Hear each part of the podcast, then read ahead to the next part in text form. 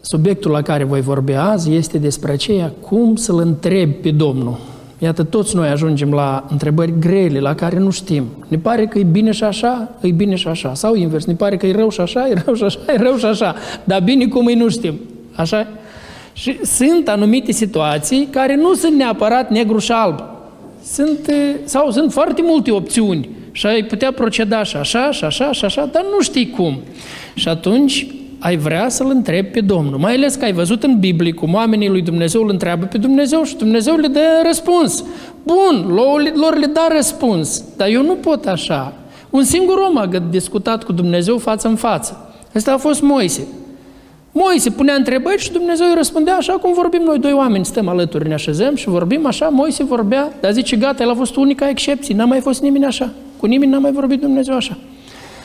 Altora, ori le-a vorbit în vis, de exemplu cum a vorbit lui Solomon. Vă amintiți atunci când s-a dus la Gabaon și noaptea în vis Dumnezeu i-a spus Ce vrei? Spune-mi ce vrei. Ce vrei și eu fac pentru tine. Și el zice, Doamne, vreau înțelepciune, dă-mi înțelepciune ca să știu cum să conduc. Super, eu plăcut lui Dumnezeu, zice, mă bucur că n-ai cerut nici moartea vrăjmașilor, nici bogății, nici viață lungă, dar tare îmi place că ai cerut uh, înțelepciune. Eu îți dau înțelepciune și ți le dau și pe toate celelalte, zici, care tu nu le-ai cerut. Vezi ce place lui Dumnezeu. Când cerem ce vrea El, apoi El ne dă și bonus, ne dă multe bonusuri la toate. Lui eu dat deodată bonus, zici, toate celelalte ți le dau. Vezi, noi parcă nu avem situații de astea, da? Unii recurg la proroci. Și bine că așa au făcut și în vremea aceea. Numai că vedem că pe tărâmul ăsta a prorocii este multă speculă. Multă speculă care te sperie uneori cu specula asta și atunci te temi nu cumva să mergi la un proroc de ăsta care îți va trăsni așa o direcție că te spargi capul în direcția aceea dacă o iei. Nu? Deci așa tot nu vrei. Vrei să fii sigur că primești o direcție bună.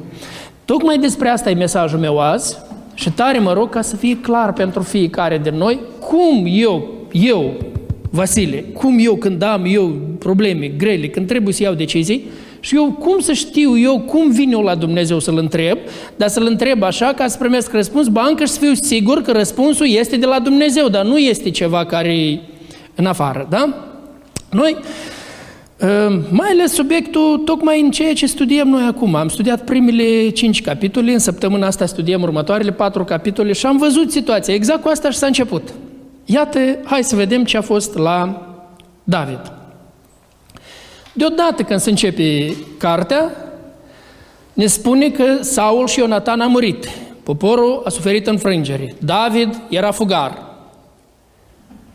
Ce să-l mai întreb pe Domnul, e clar, Gata, a murit vrăjmașul, tu ești un scampărat, du-te și ți împărăția, nu? Ce să-l mai întrebi? E foarte clar. Nu, nu la David. La David nu-i clar. David a fost uns, încă când era copil, a fost un scampărat. David, ați văzut, în toată vremea cât a fost fugară, în orice ce pas o întreba pe Dumnezeu. Doamne, mă duc la lupta asta sau nu mă duc? Doamne, Vă amintiți atunci când a venit și la Țiclag acolo, când îi luase soțiile, copiii, îi luase amaleciții. Și unul se întreba, Doamne, să mă duc după ei sau să nu mă duc? Du-te, îi ajungi. Gata, au plecat. Absolut în toate lucrurile întreba, fac, nu fac. Dacă Dumnezeu zice, face, dacă nu, nu. Acum exact așa îl vedem aici. Ia uitați-vă ce interesant el începe cartea asta 2 Samuel. A aflat că a murit Saul, a murit Ionatan, el este împărat legitim. Tot poporul știe asta, toată lumea știe că el este împăratul legitim. Nu avea, nu avea nici vrăjmaș, nu avea nimic. Bun, era Abner și, da, având în vedere ce armată, ați văzut când a fost, când Abner i-a chemat la bătaie, ați văzut din bătaie ceea ce a ieșit, da? La, din armata lui David au murit 19 oameni și de acolo 360. Ați văzut cu ce s-a încheiat tot? Nu, nu, nu, el nu așa. Altele sunt metodele lui. El a venit și l-a întrebat, Doamne, să mă duc în Israel acum, să mă ridic în Israel sau nu? Să mă ridic în vreuna din cetățile lui Israel sau nu? Domnul zice, da, să te ridici. Dar în care cetate? La Hebron. Foarte specific Dumnezeu zice, la Hebron. Bun, la Hebron. S-a dus la Hebron. Ăștia l-au recunoscut, restul nu l-au recunoscut. Vedem o altă situație tare, tare interesantă. Când vin filistenii ăștia, Ați văzut când el a cucerit? A, la cucerirea Iebusului n-a întrebat. Nu ne spune că să-l fi întrebat pe Domnul. El știa foarte bine. De unde știa? Din cuvântul lui Dumnezeu. Noi am studiat cu voi și am văzut, Dumnezeu le-a spus, când intrați în țara promisă, cuceriți tot. Iebusul până în ziua de azi era locuit, Iebusul, asta e numele veche a Ierusalimului, până în ziua aceea era locuit de Iebusiți și ei nu și-au făcut sarcina lor. Deci nu l-au cucerit nici cei din Beniamin, nici cei din uh, Iuda, nu l-au cucerit, el stătea necucerit. N-a mai întrebat David, el știa foarte bine. Asta era o rușine pe, pe Israel stătea. El a vrut să șteargă și rușinea asta. Cetatea asta trebuia cucerită. Și a cucerit-o. Dar nu mai a cucerit cetatea și filistenii, care erau o forță mare în zonă, o forță puternică tare în zonă. Noi citim filistenii și nu prea înțelegem bine ce este. Deci asta era un fel de forță tare puternică în zonă la vremea aceea. Și încă nu se ridicase celelalte, urmau să se ridice Babilonul, Asiria, dar aici este vorba despre o forță mare care amenință. Luptători, ăștia erau greci veniți din Europa, să luptau bine și atunci, deci asta este amenințare. Și ăștia când au văzut că David se ridică, ei au vrut repede să stingă un pericol care pentru ei David prezenta pericol politic. Ei au vrut să oprească lucrurile deodată. Cuvântul ne spune când ei s-au pornit, David a aflat că vin filistenii, David acela care s-a bătut cu Goliat, care toată viața s-a bătut mult cu filistenii, care era foarte experimentat, uite că nu mergea așa cu pieptul deschis, gata, ci o îndrăznită, îi las că le vine o de hac sau ceva, nu? David zice, s-a dus în cetățuie, cetățuia era bunkerul în fel. David s-a dus în bunker. Cam asta înseamnă cetățuie în, în limbajul nostru de azi. S-a dus și întreabă pe Domnul, Doamne, ce fac? Mă duc să mă lupt cu ei? Dumnezeu zice, da, du-te, îi dau în mâinile tale. Bun, gata, plecat. Eu bătu bine, de ăștia s-au dus acasă și nu s-au astâmpărat, vor să vină din nou. Când vin a doua oară, David putea să nu mai întrebe pe Dumnezeu, așa, gândirea noastră omenească. Dar ce să-l mai întreb de a doua oară? Doar mi-a spus mă duc să-i bat, mă duc și-i bat, gata, i bat. Nu, David vine a doua oară și întreabă, Domne, mă duc să-i bat din nou, să mă bat cu ei sau nu? Da, du-te, dar Dumnezeu zice, da, de data asta nu te duc cum te-ai dus atunci. Acum zice, tu mergi pe lângă duzii ăștia. Mergi pe lângă duzi și când vei auzi un vuie de pași în vârful duzilor, atunci atac, atunci eu îi dau în mâna ta. Domnule, și părtășia are el cu Dumnezeu, că Dumnezeu îi dă strategia, planul, tot. Merg, nu merg, fac, nu fac. O câștigat lupta. El îi dă deodată slavă Domnului cum a procedat. Nu vă place felul ăsta, nu v-ar place așa să pot merge în viață totdeauna, așa să-L întreb pe Domnul și Domnul să-mi spună și strategia și tot, acționează așa, merge așa. Ce, în primul rând, ce aventură grozavă este asta să mergi așa și ai siguranța că totdeauna mergi prin biruințe. Tu nu ai falimente, tu mergi numai prin biruințe. Pentru că Dumnezeu, care e atotputernic, El te călăuzește, mâna Lui este asupra ta totdeauna. Cum zicem noi, că Dumnezeu își ține mâna pe cap. Chiar așa este, nu? Că Dumnezeu te duce de mână, El, El te poartă din biruință în biruință.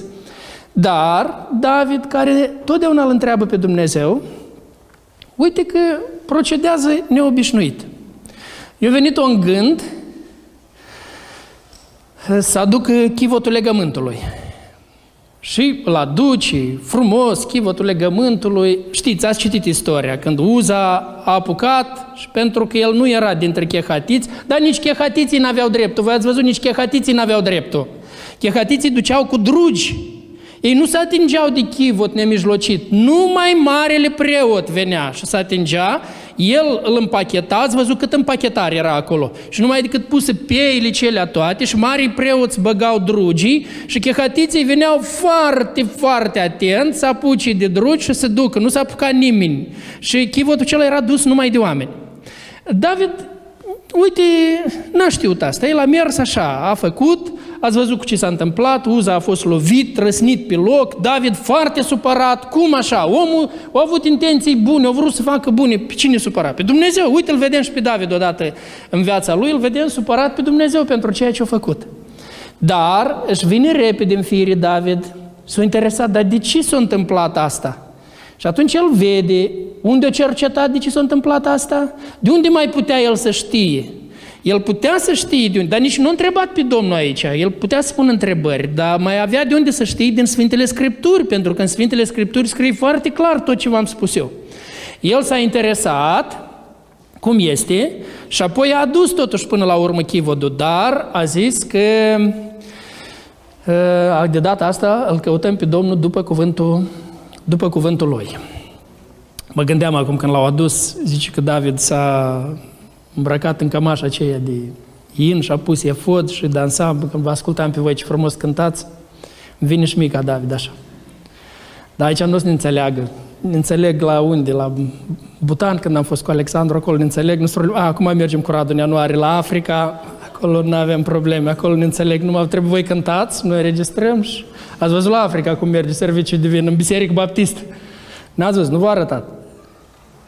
Hora noastră moldovnească se odihnește pe lângă și serviciul merge acolo. Bun, ne-am abătut de la subiect. Dar ce vreau să zic că uh, David, uite, a avut și el un, o bratare aici. Totuși, repede a venit înapoi, a întrebat, a verificat lucrurile în Sfânta Scriptură. Și apoi, apoi are un alt, o altă experiență interesantă. Îl cheamă pe Natan. Natan era mentorul lui. El cu Natan se sfătuia în toate lucrurile. Natan îi dădea direcții de la Dumnezeu. Natan era proroc și el îl cheamă pe Natan și el începe vorba. Uite, Natan zice, eu locuiesc într-o casă de cedru și chivotul Domnului într-un cort și Natan nici nu mai așteaptă să mai termine vorba. Domnul să te binecuvânteze, fă tot ce ai în inimă, Natan, deodată tot ce ai tu pe inimă înainte, fă bun, înainte, gata, e clar planul care îl ai. Numai că aici de acum Dumnezeu face gluma, Dumnezeu vine noapte la Natan, Ia du-te și spune că am o vorbă pentru el, zice. Du-te și spune a doua zi. Și tot Natan, care o zis, fă tot ce ai pe inimă, Natan vine și zice, nu, nu, nu, stai că Dumnezeu a vorbit diferit. Dumnezeu altceva au zis noapte. Vezi, David nu a acționat singur. El a cerut direcții, a cerut sfatul lui Natan. Natan, omul lui Dumnezeu, o să-mi dea direcții. Cum procedez? Și atunci Dumnezeu i-a vorbit lui Natan și i-a spus, nu, nu, nu, nu tu, nu m-am plâns eu ție că n-am o casă, stai liniștit în casa ta de cedru, nu m-am plâns de că n-am eu, eu am făcut cerurile și pământul, zici, vrei tu să-mi faci o casă, știi? Sună interesant asta.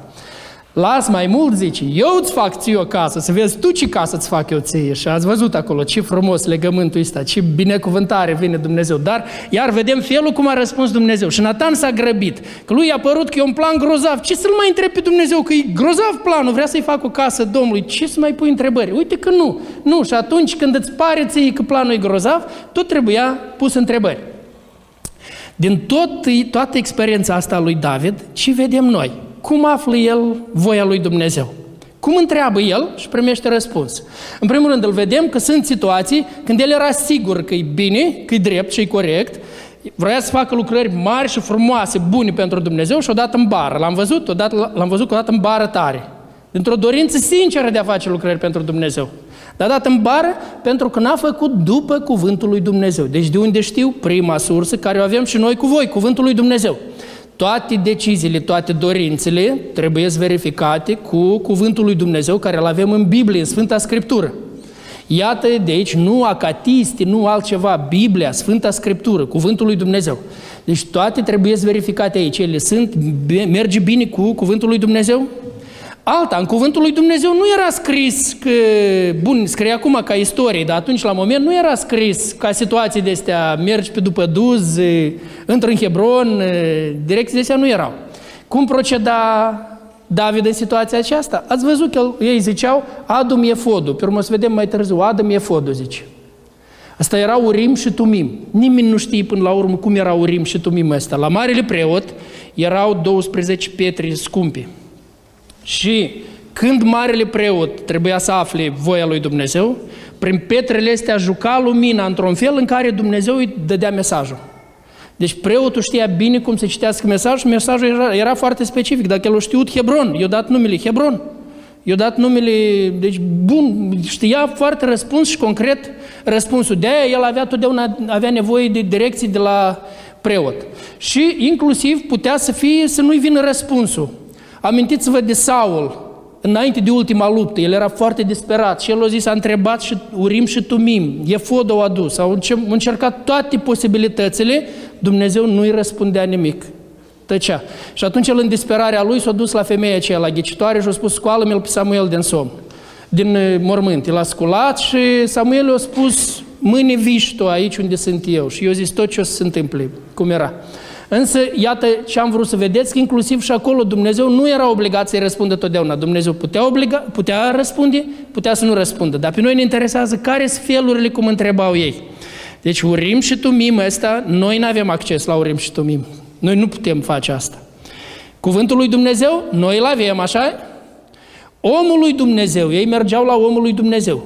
Aveau omul lui Dumnezeu. Inclusiv, uite aici vedem un caz când omul lui Dumnezeu s-a greșit. Dar Dumnezeu repede a intervenit pentru că era un om sincer al lui Dumnezeu. Dumnezeu a intervenit și adres în cazul lui Nathan cu casa.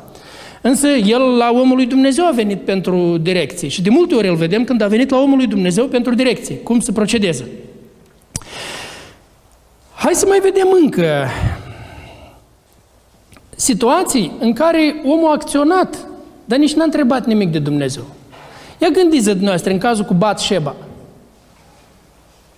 El nici n-a întrebat de Dumnezeu. El trebuia să întrebe de Dumnezeu așa ceva?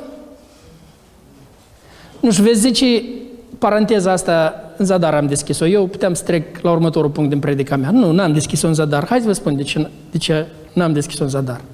Pentru că, iată, eu văd oameni care ei știu clar voia lui Dumnezeu într-un lucru, dar ei se roagă și ei cer lui Dumnezeu ca Dumnezeu să aprobe ceva care e total, clar, direct, contrar voiei lui. Cum? Vă dau un exemplu. Iată, o fată s-a îndrăgostit de un băiat care nu-i credincios. Ea s-a îndrăgostit de un coleg la lucru, s-a dus să lucreze undeva, s-a angajat la lucru și băiatul acela e băiat atent.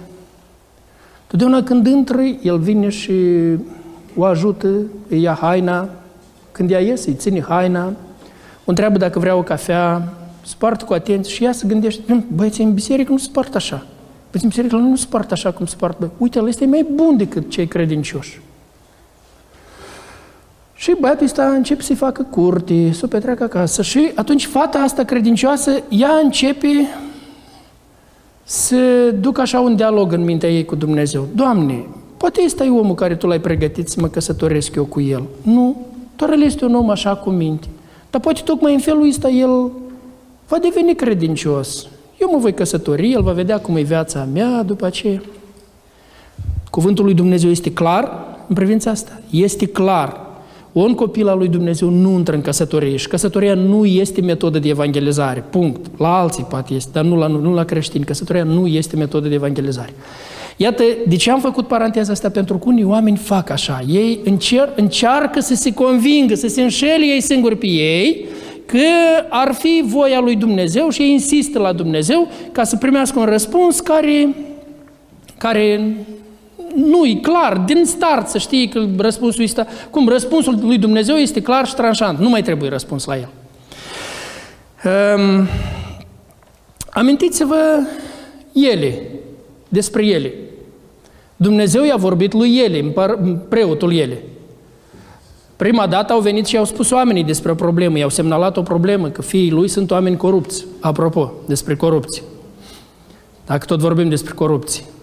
Am citit la știri că primăria împreună cu câteva organizații din sectorul Horeca au organizat un maraton al vaccinării pentru două zile. Este un autobuz în fața teatrului de operă Maria Bieșu, și oricine se duce să se vaccineze în zilele astea două, primește un voucher de 500 de lei ca să se ducă timp de 72 de ore să mănânce în unul de restaurantele cele care au organizat, au făcut oferta. Știți cum uh, noi ne luptăm cu corupția, așa De asta este un fel de a-i corupe pe oameni. Asta este un fel de a-i corupe pe oameni. Dacă știi că ai nevoie de vaccin, atunci nu trebuie să aștepți până îți dă voucherul. Dacă știi că ai nevoie de vaccin și tu ești convins că ți-a trebuie vaccinul, este necesar, du-te și fă vaccinul, că ești convins și este pentru protecția sănătății tale. Dacă nu ești convins și te lași cumpărat cu 500 de lei, dacă tu renunți la convingerile tale pentru 500 de lei, tu te corupi pe tine. Asta este un exercițiu de corupere în care omul crește. Și noi, ca și stat, zicem, guvernul se luptă... Corupția, am zis că e una din marile probleme a, a a societății în care trăim. Da? Corupția am zis că e mare problemă. Dar cum, într-un fel ne luptăm cu ea, la cei mari ne luptăm, dar la cei mici o încurajăm în masă, ca ei să se corupă că, când vor ajunge mari. Deci, cam la ce ar fi în stare? De ce ar fi în stare un om care s-a vândut și a vândut votul pentru 200 de lei? Și asta ne supără pe toți când vine campania electorală și pentru 200 de lei își vinde vot, așa Asta e corupție. Asta e corupție. Omul se corupe când face așa. Dar de ce ar fi în stare un om care pentru 500 de lei își pune vaccinul? Dacă el nu și l-a pus până acum, înseamnă că a avut o temere, a avut un motiv, a avut ceva, ceva l-a oprit. Dar acum pentru 500 de lei el și-l face. De ce ar fi în stare un om de ăsta când îi se, va da, îi se va da putere, îi se va da ceva? De ce ar fi în stare așa un om? Deci nu, nu, nu. Nu accepta corupere mică, pentru că coruperea se începe mică, așa. Este puțin aluat care dospește toată plămădeala. Și nu-i corupi pe alții. Și când vor ajunge cineva în poziții în care ești, nu-i corupi pe alții, nu trebuie să-i corupi, nu trebuie să faci asta. Nu trebuie să faci lucrul ăsta. Cu nici cu lucruri mari, nici cu lucruri mici, nu face asta.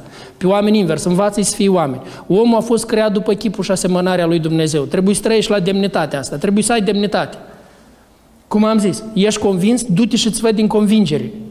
Dar dacă nu, nu te vinde pentru nimic. Omul care se vinde pentru 500 de lei este în stare la orice. La orice pe urmă este în stare și iată în felul ăsta a fost încurajat. Apropo, în România au procedat cu același fel și le dădeau o porție de mititei. Așa încuraja, cu o porție de mititei. În Austria, mai grozavă ăștia. În Austria au hotărât cei care au case de toleranță să particip și ei la campania asta de vaccinare și la bărbații care se vaccinează, ei le dau uh, la alegeri oricare din femeile celea, pentru 30 de minute le dau gratuit. Asta ce fac ei? Ce fac ei? Dar lucrurile astea n-au nimic comun între ele. Nu, nu e același lucru. Este același lucru. Nu, nu permite să te corupă nimeni. Nu permite nimeni să te corupă în lucruri mici, pentru că atunci când tu ai permis în lucruri mici, ușor te vor corupe în lucruri mari. Rămâi la demnitatea care o ai. Ai fost creat după chipul și asemănarea lui Dumnezeu. Trăiește la înălțimea asta. Om care a fost creat după chipul și asemănarea lui Dumnezeu. Bun, deci el a aflat că fii aceștia lui erau corupți și, în primul rând, poporul i-a spus, gata, el știa ce trebuie să facă. El nu face nimic. Dumnezeu a trimis un om al lui, un proroc a venit și i-a spus, Dumnezeu i-a vorbit. El n-a făcut nimic. Dumnezeu i-a vorbit lui Samuel, copilul ăsta, prin gura unui copil i-a vorbit. El n-a făcut nimic. Cine să-i mai vorbească? Cine să-ți mai vorbească ție dacă Dumnezeu ți-a vorbit în toate felurile și tu nu faci nimic, nu întreprinzi nimic? Consecințele au venit. Consecințele au venit și nu numai asupra lui ele, a fost o înfrângere pentru popor, o distrugere pentru familia lui, un blestem pentru familia lui în toate generațiile a rămas, pentru că omul ăsta a nesocotit. Nu, nu, la David vedem că caută direcții de la Dumnezeu, dar omul ăsta nesocotește direcția de la Dumnezeu. Nu, nu mai vrea și n-a fost un om rău la ale lui, că l-am văzut, nu n-a fost un om rău, să zicem, a fost un om bun, un om cu minte. Dar uite, un om care pur și simplu n-a fost tare, n-a știut să fie tare, a cedat și omul ăsta a nesocotit direcția care a primit-o de la Dumnezeu. În contrast, Samuel nu așa a fost. Interesant că istoria se repetă și la Samuel tot așa, n-ați văzut? Samuel a fost un om integru, a avut și el doi fii și ăștia doi fii, când au crescut, au ajuns oameni corupți. Când au venit și i-au spus oamenii că ei sunt oameni corupți, el n-a încercat să-i apere nimic, n-a încercat nimic. Omul ăsta deodată a alergat la Dumnezeu și a spus la Dumnezeu, el discută cu Dumnezeu, vrea să primească direcții de la Dumnezeu și Dumnezeu i-a dat, i-a spus ce trebuie să întreprinde. O, da, și o situație și la el, că Dumnezeu îi spune să facă ceva, să asculte de popor, să asculte într-un lucru care nu era bun, poporul dorea împărat, el înțelegea că e rău asta pentru popor. Dar dacă Dumnezeu i-a zis așa, a mers așa. A ascultat și a mers într-o direcție în care, în care parcă nu vroia. Mai este un caz. Și apoi intrăm în Noul Testament, mergem la Pavel. Balam, vă amintiți de Balam? Dar de ce vorbesc de cazul ăsta? Ca să nu ajungi cumva vreodată în cazul ăsta. Balam era un om căruia îi vorbea Dumnezeu. El putea primi răspunsuri de la Dumnezeu pentru el și pentru alții. Și Balac care a vrut să blesteme poporul Israel, a trimis după Balaam. Și când au venit ăștia la Balaam, i-au spus, haidem că trebuie să blestem pe poporul Israel. Și să-L întrebi pe Dumnezeu, domnule, ce ai nevoie să-L întrebi? Deodată le spui, băi băieți, Valiza și hulubii, dar cum zicem noi, i-ați plecat, nu avem ce discuta, la discuții de astea nu stăm. Hai, un ceai dacă vreți, că ați făcut drum lung, v-ați strâns valizele și v-ați plecat. Discuții de astea nu avem ce sta la discuții de astea. Nu, nu, nu. El ce hai așteptați puțin să-L întreb pe Domnul. Ce să-L întreb pe Domnul? Ce să-L întreb pe Domnul? Domnul o să-și binecuvânteze, o să-și blesteme poporul. Ce să-L întreb? Tu nu știi. Tu, omul lui Dumnezeu, nu știi. El se duce și întreabă și Dumnezeu zice nu, nu, trimite. Nu ăștia stărui de el, că el vine a doua argă, Doamne, da poate, da, că ăștia au promis bani, poate, Doamne. Și iată aici ai pericolul mare, când Dumnezeu i-a spus, bun, du-te, du-te înainte, pleacă. Asta e mare pericol. Când ajungi până acolo, în care Dumnezeu îți spune, mergi în direcția în care vrei tu. Mergi. Știi, știi de ce e pericol? Pentru că Dumnezeu, pe urmă, nu o să mai zică stop, întoarce-te acasă, până când n-ai sculește toate consecințele. Dar Dumnezeu te forțează să mergi în direcția aceea. El s-a pornit, mergea cu măgărița aceea și vă amintiți când îngerul Domnului a stat acolo la trecerea aceea prin vii și măgărița i-a vorbit, că el a început să o bată pe măgăriță. Măgărița i-a vorbit, de ce mă, ce mă bați? Că eu nu n-am avut obicei să-ți fac așa, nu n-am făcut în felul ăsta și a fost o minune că i-a vorbit măgărița. Dar acolo îngerul i-a spus, ai grijă că dacă nu-ți ferea, ea te nimiceam pe tine, dar mergi mai departe. Ați auzit ce eu spus? Acolo avea să fii nimicit, în, în vii acolo, dar nu, nu, nu, nu te întorci înapoi, vei merge mai departe. Și o mers mai departe și să te faci de rușine de plin. Pentru că tu ai mers într-o direcție în care nu trebuia să mergi. Tu ai insistat să mergi într-o direcție. Nu mai este întoarcere înapoi, ai să mergi acolo. Deci să nu-L aduci pe Dumnezeu până acolo încât tu îl forțezi pe Dumnezeu să mergi într-o direcție, să nu-L aduci până acolo încât îl zic, bun, mergi așa, înapoi nu te întorci, mergi așa. Vei merge așa și vei culege toate, toate consecințele. Deci să nu, nu faci asta. Înțelegi, când ai înțeles direcția lui Dumnezeu, mergi bine cum trebuie. Și dacă Dumnezeu ți-a spus nu, nu deodată. Și dacă știi că nu, nici nu-L mai întreba pe Dumnezeu, că nu, nu ai ce să întrebe un lucru despre care știi că nu. Alungă-l din mintea ta și aruncă-l la 100 de kilometri departe, nici să nu vină în mintea ta, pentru că nu. N-am ce să-L întreb, n-am ce să stau la discuții. Să-mi fie rușine să-L întreb pe Dumnezeu despre un lucru despre care eu știu clar că nu. Pavel, în Cartea Faptele Apostolilor, la capitolul 13, scrie așa, că în biserica din Antiohia erau niște proroci și învățători, Barnaba, Simon numit Niger, Luciu din Cirena, Manaen, care fusese crescut împreună cu cărmuitorul Irod și Saul. Deci Barnaba, vă amintiți, a venit să vadă cum merge în Antiohia, el a văzut că s-au pocăit mulți oameni, s-a plantat o biserică, s-a dus și l-a adus pe Pavel, timp de un an de zile au învățat pe oamenii ăștia foarte intens, și acum deja erau cinci, cinci lucrători, trei pe care i-au ridicat timp de un an, din oameni proaspeți pocăiți. Au ridicat trei lucrători grozavi. Pe când slujau Domnului și posteau, Duhul Domnului a zis, puneți-mi deoparte pe Barnaba și pe Saul pentru lucrarea la care i-am chemat. Deci le-a zis la toți, la echipa asta de cinci. Puneți-mi deoparte pe Barnaba și pe Saul la lucrarea la care i-am chemat. Atunci, după ce au postit și s-au rugat, și-au pus mâinile peste ei și i-au lăsat să plece. Ce învățăm de aici? Că iată, ei uh, primesc o direcție de la Dumnezeu. Nu ne spune aici detaliile toate cum au primit. Nou tare am vrea să știm detaliile, dar cum? Cum? I-a vorbit Dumnezeu în visul unuia, i-a vorbit altuia, cum? Dar eu, știți, când am citit asta, mi-am amintit cum am fost în Afganistan, prima dată când am mers. Când am ajuns acolo și am văzut foarte mulți copii eh, abandonați, străzile pline, și s-a deschis posibilitatea pentru misiune. Gata. Foarte interesant că noi am văzut că s-a deschis posibilitatea, eram cu sora mea, cu fratele Costel și cu fratele Ion Captain eram. Patru.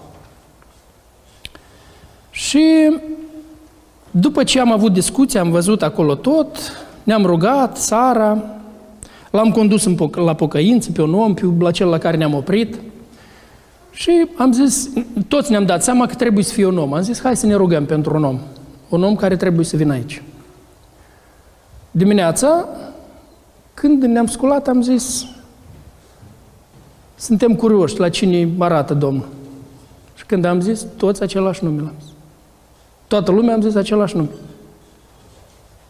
Alexei. Toată lumea a zis același nume. După rugăciune, după tot, în direcția asta arăta. Care a fost dovada mai departe lui când i-am vorbit? I-am vorbit, Sara, eu trebuia să-i prezint, dar asta nu era, nu-i șagă. Afganistan nu-i șagă, niciodată nu a fost șagă. I-am prezentat țara și el dimineața mi-a sunat și a zis, eu gata, eu sunt gata, eu plec. Asta tot era o dovadă. Cum s-a întâmplat acolo la ei, dar un lucru este important cu oamenii ăștia pentru o decizie. În primul rând, că ei nu erau oameni comozi. Că ei s-au stabilit într-o biserică comod și bine, nu, nu bine aici. Iată asta mă doare. Cu unele grupe de studiu biblic au devenit foarte comode și nu se mai gândesc de extindere. Nu. Că e foarte comod, e bine, noi ne simțim bine. A devenit un fel de club de familie care E bine să vă simțiți bine, dar totdeauna noi vrem să ajungem cu Evanghelia la alții, să nu fie un club de familie, trebuie să ajungem cu Evanghelia la alți oameni, să Eh, bun, ia uitați în biserica asta de aici, din Antiohia. Ei nu erau un club de ăsta de familie care au devenit. Oamenii ăștia, ei nu erau comozi cu ceea ce era. Mergea lucrarea bine aici, dar oamenii ăștia se rugau pentru înaintarea Evangheliei. Ei posteau oamenii ăștia pentru înaintarea Evangheliei. Și acolo unde îi posteau, unde se rugau, Dumnezeu le-a dat direcție. Și ei toți au fost de acord. Vedeți, toți au căzut de acord. Zice, Duhul Sfânt le-a vorbit. Cum le-a vorbit Duhul Sfânt? În primul rând, orice copil al lui Dumnezeu trebuie să învețe a asculta de îndemnul Duhului Sfânt. Și asta este o deprindere care foarte bine deosebesc Duhului Sfânt dacă m-am învățat totdeauna să ascult de El. Dacă nu ascult din demnurile Duhului Sfânt, apoi simțul ăsta este șterbit, nu, nu, nu funcționează simțul ăsta. La cei care s-au învățat să asculte de, de Duhul Sfânt, absolut în detalii mici ei știu. În detalii mici știu că asta e Duhul Sfânt și Duhul Sfânt mă călăuzește. Ca să vă spun, ca să nu merg prea departe, inclusiv odată în procurarea unei mașini am avut așa o, o, o de asta în care, nu știu dacă vă amintiți, microbus cel alb care l-am avut. Microbus cel alb, când m-am dus să-l cumpăr în Germania, nici n-am avut timp deloc pentru a merge. Gata, trecea toată săptămâna și în toată săptămâna am fost numai cu predatul și de cum trebuia să vin acasă. Și când m-am dus și am intrat sâmbătă dimineața în piață, m-am intrat și l-am văzut și deodată Duhul mi-a vorbit că asta e mașina mea. Și eu le spun la frați, zic că mai eram cu frații români, zic, Asta e, nu mai trebuie. Mă, că eu puțin m-am speriat așa când am văzut, că eu mă gândeam, nu știu ce prețuri cere. Când m-am uitat din părți, când m-am dus în față, m-am uitat, era încă mai, mai jos decât mă așteptam. Eu că mi-ajungea și să-l înregistrez și să-l refac aici, la Moldova. Bine. Le-a spus la frații, nici nu trebuie nimic, nu mai trebuie să mai... El zice, stai, dar păi piața trebuie să privim. Nu am nevoie, gata, nu am nevoie, știu, am o convingere foarte fermă, știu, gata, asta e, aici mi-a spus, nu, nu mai... Într-un detaliu mic. Ei, ce vreau să vă zic, omul care învață să meargă cu îndemnul Duhului Sfânt, el foarte bine recunoaște, recunoaște bine, dar de câte ori, în ce situații am avut, care, la ce vamă să merg, la ce vame să merg, când trec cu cărțile într-o țară. Și m-am rugat și Dumnezeu mi-a arătat, la este, bă, gata, am mers la este, la acela. Uite, am o convingere foarte fermă care știu și o recunosc că este de la Duhul Sfânt. Dar numai decât aici vedeți factorul ăsta a rugăciunii, factorul ăsta a postului. S-au rugat, și au postit. Îi spuneam acum, îi spuneam Năsticăi aseară, Alexandru I, în cartea de istorie am scris despre Alexandru I.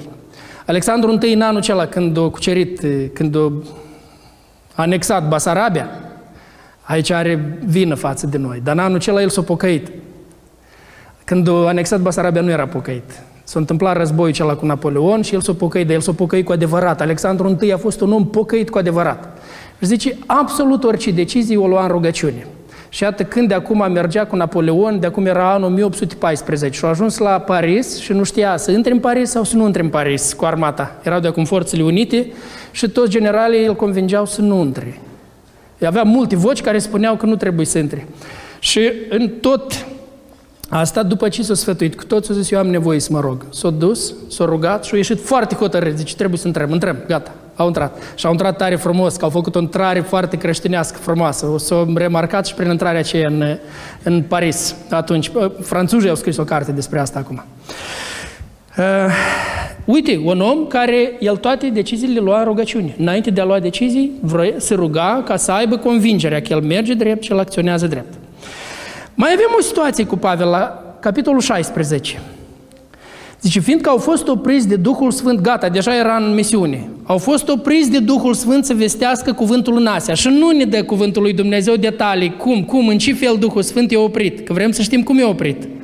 Zice, au fost opriți de Duhul Sfânt să vestească cuvântul în Asia, au trecut prin ținutul Frigiei și Galatei. Ajuns lângă misia, se pregăteau să intre în Bitinia, dar Duhul lui Dumnezeu nu le-a dat voie.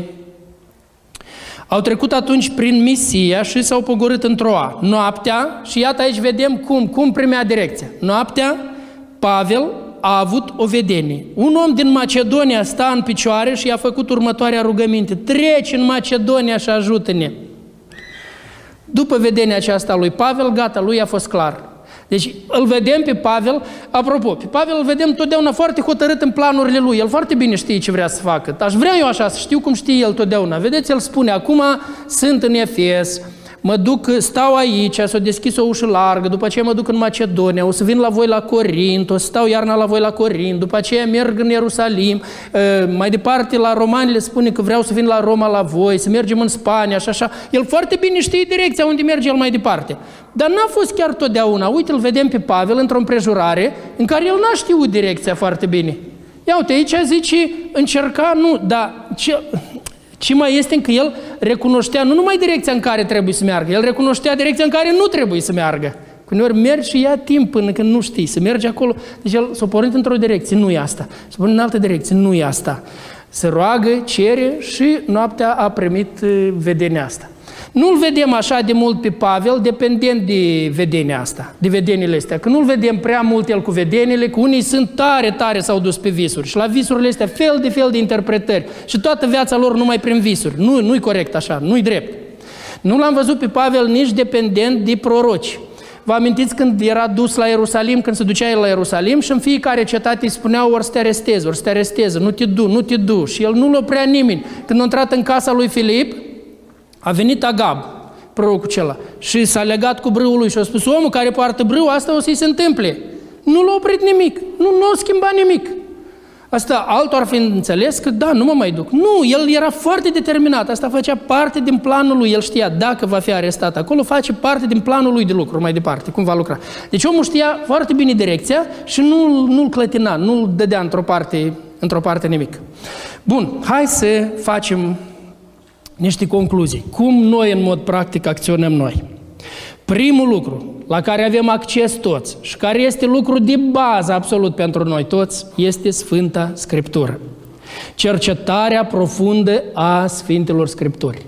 De aici, asta, prin ea, asta e cuvântul lui Dumnezeu. Așa Dumnezeu vrea să-mi vorbească, cercetarea profundă a Sfintelor Scripturi. Dar nu-i suficient numai o cunoaștere de asta pe din afară, pe de rost, cum zicem noi, da? Nu-i suficient de asta. Înseamnă o gândire biblică, o gândire în care orice situație din viață, eu o pot trece prin Biblie, prin învățătura Bibliei și pot ști cum e corect să procedez în situația asta după ce am trecut-o prin învățătura Bibliei. Asta înseamnă că trebuie o înțelegere duhovnicească profundă a Sfintelor Scripturii, o gândire duhovnicească. La Romanii scris așa, să nu vă potriviți chipului veacului acestuia, ci să vă prefaceți prin înnoirea minții voastre, ca să puteți deosebi bine voia lui Dumnezeu, cea bună, plăcută și desăvârșită. Auziți? Dacă te potrivești chipului veacului de acum, nu! Devine mintea ta în luarea deciziilor, devine foarte cețoasă, cețos, pentru că chipul veacului de aici te influențează în luarea deciziilor. Zice, nu te potrivi chipului veacului de acum, ci să te transformi, să te înnoiești prin să vă prefaceți prin înnoirea minții voastre, prin cuvântul lui Dumnezeu.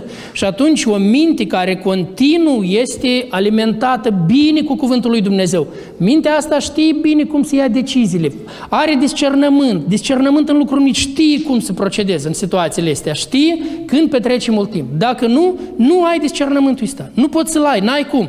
Te, te uimești uneori la oameni care știu pe de rost cărți întregi din Biblie și n-au discernământ elementar la ceva. Că ei le-au învățat, dar nu le-au cercetat, nu le-au înțeles, n-au pătruns sensul ăsta. Deci a studia, a înțelege bine cuvântul lui Dumnezeu. Pentru asta, fă studiu biblic personal totdeauna. Fă studiu ca să crești spiritual tu, bine. Insistă la aceasta. Nu fă numai de ceea că îți spun părinții. Sau de ce că spun eu păstorul? Sau numai. Nu, înțelegi că asta este pentru tine, pentru că vreau să fiu călăuzit de Dumnezeu, tocmai de aceea eu vreau să studiez Sfintele Scripturi. Apoi, pune accentul pe aplicare. Iată aplicările astea toate care le dau, aplicarea care se dă și în grup și eu care dau. Tocmai este ca cuvântul ăsta, el să devină parte din gândirea noastră în viața de zi cu zi, ca să învățăm bine discernământul ăsta fin duhovnicesc. Dacă ne socotești aplicarea asta, treci peste ea, să ai peste ea, nu ai cum ajunge la asta. Știi istorii, poți ști pe de rost, știi cuvinte din greacă, din ebraic, știi ceva, dar nu poți aplica, n-ai înțelepciunea duhovnicească de a-l aplica cuvântul ăsta. Nu poți, în situațiile vieții tale, nu poți să-l aplici cum trebuie. Uh, altceva este să să te rogi în luarea deciziei. În primul rând, deci am zis, cuvântul lui Dumnezeu. Altceva, învață-te să fii călăuzit de Duhul lui Dumnezeu. Învață-te să urmezi călăuzirea Duhului Dumnezeu, să nu te opui. Nu te opune călăuzirii Duhului lui Dumnezeu. Acolo unde Duhul îți spune, fă cu tare lucru, fă nu-l fă cu tare lucru, nu-l fă. Învață vocea asta a Duhului Sfânt, pentru că atunci când ai învățat vocea asta, atunci Duhul Sfânt te va călăuzi, numai decât te va călăuzi și în situația asta îți va arăta direcțiile, inclusiv acolo unde parcă toate îți par drepte. Duhul Sfânt va fi acel care te va conduce în direcția aceasta. Rugăciunea joacă un rol deosebit de important. Acolo unde nu știu, mă rog, Doamne, prin Duhul Tău cel Sfânt, călăuzește-mă, cum să procedez eu în situația aceasta. În luarea unei decizii grele, da, este foarte important să postești. Postești pentru luarea unei decizii grele, că nu știu, nu știu cum să procedez. Și așa îmi pare bine, și așa îmi pare că tot e bine, sau și așa îmi pare rău, și așa îmi pare rău. Nu, nu știu care e decizia. În luarea unei decizii grele, postește, mai roagă pe cineva să postească, pentru că așa Dumnezeu să te călăuzească numai decât apelează la omul duhovnicesc care este în viața ta. Noi, slujitorii, am fost puși în trupul lui Hristos pentru desăvârșirea Sfinților în vederea lucrării de slujire, pentru ziderea trupului lui Hristos. Deci asta înseamnă că și în luarea deciziilor consultă-te cu oamenii care de-aia, de sunt ei, ca să te ajute în luarea deciziilor importante, să te călăuzească în luarea deciziilor importante, cum să procedezi. Deci pune toate lucrurile astea împreună, folosește toate lucrurile astea împreună și cu siguranță că Dumnezeu te va călăuzi. Cu siguranță Dumnezeu te va călăuzi. Și vedeți, mai ales, mai este și situații de astea când n-ai încotro, când decizia este... Știți, samurai ăștia din Japonia erau învățați să ia o decizie timp de șapte respirații. Cele mai grele decizii trebuia să le ia timp de șapte respirații. Deci ce înseamnă timpul îl grăbești. Și erau antrenați în felul ăsta ca decizia să o ia timp de șapte respirații. Deci el își ținea respirația, că știa după șapte, până la șapte trebuie să fie decizia luată. Suntem în situație de când trebuie să iei decizii, ei bun, nu ne strânge nimeni cu șapte respirații și cu este, dar suntem în situație în care deciziile nu așteaptă, trebuie să fie luate. Tocmai de aceea vreau să am o gândire duhovnicească, tocmai de aceea vreau să fiu totdeauna călăuzit de Duhul Sfânt, totdeauna vreau să fiu călăuzit, tot cu Afganistanul. Da?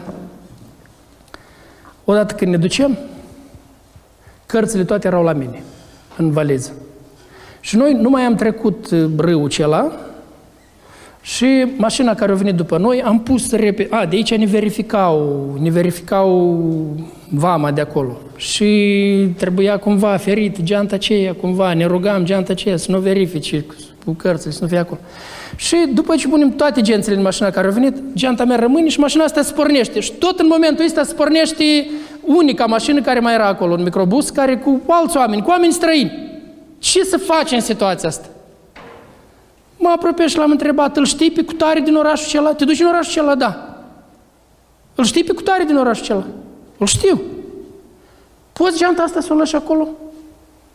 Pot. Nu era nicio situație alta, da? Doamne, călăuzește-ne Tu, nu știu care. Pun geanta, am pus geanta acolo. Geanta cu cel mai periculos conținut acolo. O pleca geanta și tot drumul cu grijă. Cu grijă ce o să fie cu geanta asta. Când am ajuns de acolo, erau posturi de astea care, ei, cum fi, acum, checkpoint-uri de astea fac oricine vrea, oricui nu-i leni. O țară unde da. Dar împotriva creștinilor, toți deopotrivă.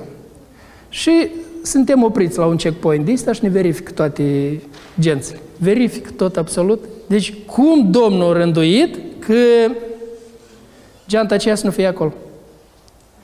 Când ajungem la locul nostru, geanta stă, a, geanta lângă poartă. poartă stă geanta. A venit, luăm geanta și, și întreb.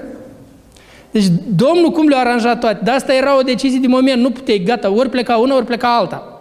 Pur și simplu a fost călăuzirea, călăuzirea Duhului Sfânt, călăuzirea Domnului cum...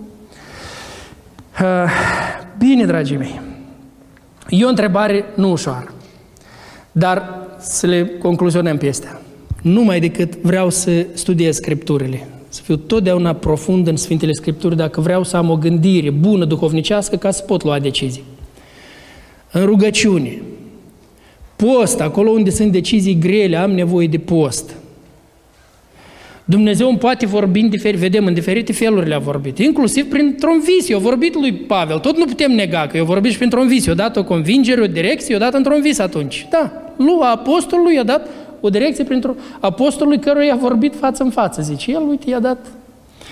Apoi, altceva este numai decât omul lui Dumnezeu. Omul lui Dumnezeu care este în viața ta te poate ajuta mult în luarea unei decizii unei decizii grele, importante. Cel puțin te poate ajuta să le să verifici la toate celelalte capitole, nu? Te poate ajuta, te poate pune înainte cuvântul lui Dumnezeu să vadă, stai, nu merge după cuvântul lui Dumnezeu, sau merge, sau procedează așa, sau merge așa. Pune toate lucrurile astea împreună și Dumnezeu să ne ajute ca să-L întrebăm în toate lucrurile, să-L întrebăm, că e mare lucru, să-L întrebăm, să nu-i deprindem a merge prin viață fără a-L întreba pe El a-L întreba pe El și asta îmi vorbesc și mie, că mă trezesc eu în multe lucruri, dar de ce n-am întrebat pe Domnul? De ce m-am pornit înainte ca să-L întreb pe Domnul? Păi nici nu trebuia să mă pornesc, trebuia să-L întreb pe Domnul.